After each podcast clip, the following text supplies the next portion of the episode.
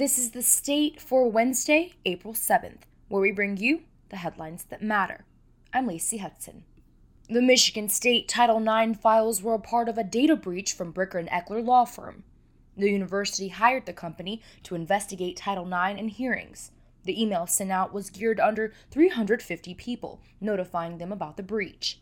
Michigan State's Title nine communications manager, Christian Chapman, said, "So just to be completely clear, none of the M S U systems were accessed," he continued with, "It was just Bricker and Eckler systems and the cases that they handle from M S U.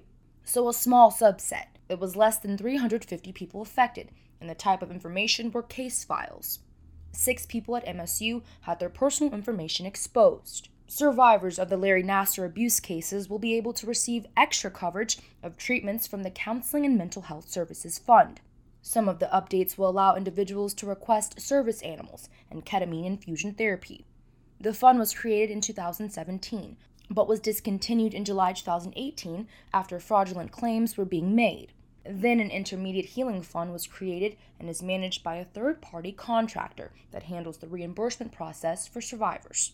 Government officials, the Federal Trade Commission, and the Federal Bureau of Investigation are working to fight vaccine scams. Scammers are messaging patients who recently have been vaccinated to participate in surveys.